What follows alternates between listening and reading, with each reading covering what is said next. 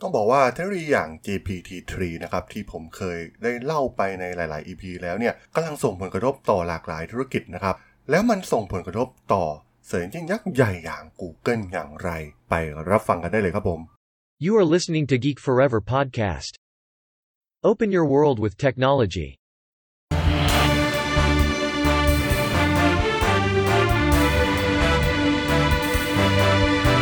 This is Geek Daily. สวัสดีครับ ผมดนทราดนจากดนดนบล็อกนะครับ และนี่คือรายการ Geek Daily นะครับ รายการที่จะมาอัปเดตข่าวสาร เรื่องราววงการธุรกิจเทคโนโลยีและวิทยาศาสตร์ใหม่ ๆ ที่น่าสนใจ ที่ผมจะมาเล่าให้ฟังผ่านรายการ Geek Daily สำหรับใน EP นี้ก็มีเรื่องราวน่าสนใจเรื่องหนึ่งนะครับ กับเรื่องราวของเทคโนโลยี Machine Learning รุ่นใหม่อย่าง GPT-3 นะครับของ OpenAI ที่ตอนนี้เนี่ยกำลังที่จะมีบทบาทมาก ๆ นะครับ ต่อเครือข่ายข้อมูลข่าวสารทั่วโลก และที่สำคัญนะครับ Google ก็กำลังมองเห็นเทคโนโลยีนี้นะครับ แล้วก็จะไปปรับปรุงระบบ Search Engine ของพวกเขาแน่นอนว่าในอนาคตเนี่ยข้อมูลมันจะออกมาอีกมหาศาลมาก ๆ นะครับ ผ่านการสร้างขึ้นของเทคโนโลยีอย่าง GPT จนเราเนี่ยอาจจะแยกไม่ออกนะครับว่าเนื้อหาเหล่านี้ที่อยู่ในโลกออนไลน์เนี่ยมันถูกสร้างขึ้นโดยมนุษย์ หรือ AI กันแน่นั่นเอง แน่นอนนะครับจุดเปลี่ยนครั้งสำคัญครั้งหนึ่งของโลกเราเนี่ยก็มาจาก Google นะครับ เมื่อมีการก่อกำเนิดขึ้นของ Google ข้อมูลข่าวสารต่างๆ ทั่วโลก ข้อมูลจากหนังสือหนังหา ข้อมูลทุกอย่างนะครับ สามารถขึ้นไปอยู่บนโลกออนไลน์ และทุกๆ คนเนี่ยสามารถค้นหามันได้เพียงแค่ปลายนิ้ว มันคือการยกระดับองค์ความรู้ครั้งใหญ่ของมนุษย์ทั่วโลกนะครับ และมันได้ทำให้เร่งสปีดในเรื่องนวัตกรรมต่างๆ มากมายในโลกที่ก่อขึ้นนะครับ หลังจากการกำเนิดขึ้นของ Google เราจะเห็นได้ว่าการพัฒนาสิ่งต่างๆเนี่ยมันรวดเร็วยิ่งขึ้นกว่ายุคก่อนหน้านี้นะครับ เพราะว่าข้อมูลต่างๆเนี่ยมันสามารถหาได้ง่าย เพียงแค่ปลายนิ้วเท่านั้น แต่มาถึงตอนนี้นะครับ จากการเกิดขึ้นของเทคโนโลยีอย่าง GPT-3 ของ OpenAI นักวิจัย AI ของ Google เนี่ยกำลังจะร่างพิมพ์เขียวสำหรับสิ่งที่จะเกิดขึ้นต่อไปของอนาคตของ Search Engine นั่นเอง ต้องบอกว่าแม้ว่าในปัจจุบันเนี่ยผลลัพธ์ที่ได้เนี่ยอาจจะตรงความต้องการของผู้บริโภคมากแล้วนะครับ Google ถือเป็นอีกหนึ่ง Search Engine ที่มีผู้ใช้งานมากที่สุด และให้ผลในการค้นหาที่ยอดเยี่ยมที่สุดนะครับ ซึ่งแม้จะยอดเยี่ยมเพียงใดนะครับ ผู้ใช้เนี่ยก็ต้องมีการสแกนกรองอ่านผลลัพธ์ที่เกิดขึ้นจากการเสิร์ชเพื่อรวบรวมคำตอบที่ดีที่สุด ที่เป็นจริงที่สุดเท่าที่จะทำได้นะครับแม้ว่าผลการค้นหาเหล่านี้เนี่ยจะมีการพัฒนาขึ้นอย่างก้าวกระโดดในช่วงหลายปีที่ผ่านมานะครับ แต่มันก็ยังไม่พบกับความสมบูรณ์แบบอย่างที่ Google ต้องการอย่างแท้จริง และได้เกิดเครื่องมือที่ใช้ ตอบคำถามต่างๆ เกิดขึ้นมากมายนะครับ อย่าง personal assistant voice assistant ต่างๆ นะครับไม่ว่าจะเป็น Alexa Siri Google Assistant นะครับ แต่ว่าเครื่องมือเหล่านี้เนี่ย ค่อนข้างที่จะมีคำถามที่จำกัดนะครับ แต่ว่าทุกสิ่งเนี่ยมันจะเปลี่ยนไปเมื่อโลกพบกับเทคโนโลยีโมเดลภาษาขนาดใหญ่อย่าง GPT-T เพราะว่ามันมีความยืดหยุ่นมากกว่า และสามารถสร้างการโต้ตอบในภาษาที่เป็นธรรมชาติสำหรับข้อความค้นหาหรือข้อความแจ้งเตือนใด ๆ ที่เราค้นนะครับ ที่เราต้องการจริง ๆ ซึ่งเทคนิคของ Google เองเนี่ยก็ใช้ Machine Learning ในการทำงานอยู่แล้วนะครับ ในการทำดัชนีต่างๆทำอินเด็กเพื่อมานั่งจัดอันดับให้กับผู้ค้นหาข้อมูลนะครับ แต่ว่าเมื่อเกิดเทคโนโลยีอย่าง GPT ขึ้นเนี่ยมันจะเกิดอะไรขึ้นนะครับ หาก การจัดอันดับเนี่ยหายไป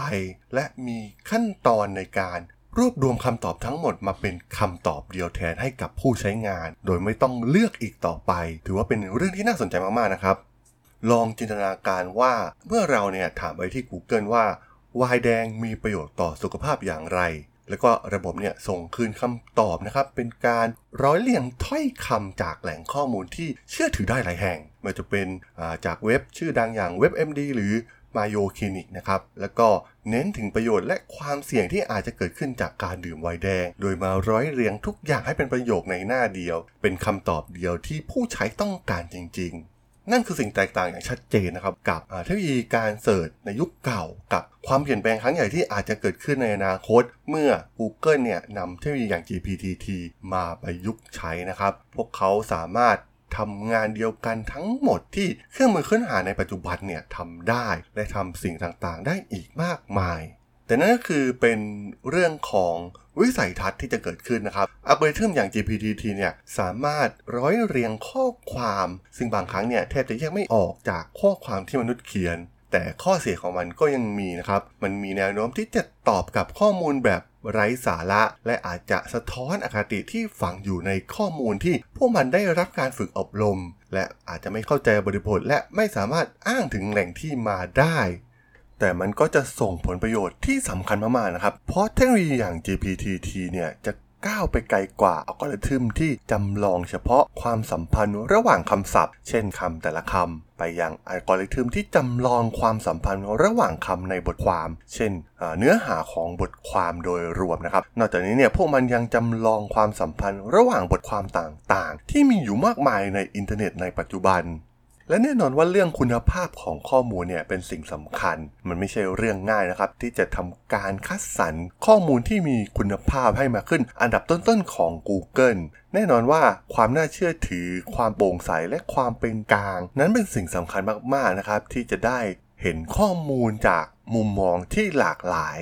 ซึ่งต้องบอกว่าแม้แต่อัลกอริทึมที่ล้ำสมัยที่สุดในปัจจุบันของ Google เนี่ย ก็ยังไม่เข้าใกล้จุดนี้นะครับ และไม่ฉลาดพอที่จะ ปรับใช้แบบจำลองในระดับนี้จนกว่าพวกมันจะได้รับการแก้ไข ซึ่งเทคโนโลยี GPT เนี่ยอาจจะเป็นคำตอบในอนาคตได้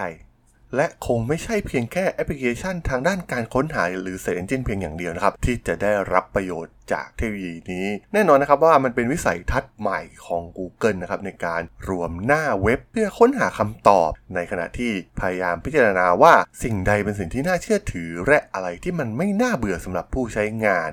ข้อมูลที่มีมหาศาลในโลกออนไลน์ในอนาคตนะครับ มันจะเพิ่มปริมาณขึ้นอย่างมหาศาล เมื่อเทคโนโลยีอย่าง GPT เนี่ยคอยสั่งข้อข้อมูลคอยสร้างข้อมูลใหม่ๆ ที่เป็นคอนเทนต์นะครับ นักข่าวออนไลน์ในอนาคตเนี่ยก็อาจจะกลายเป็นหุ่นยนต์ก็เป็นได้นะครับ เพราะว่า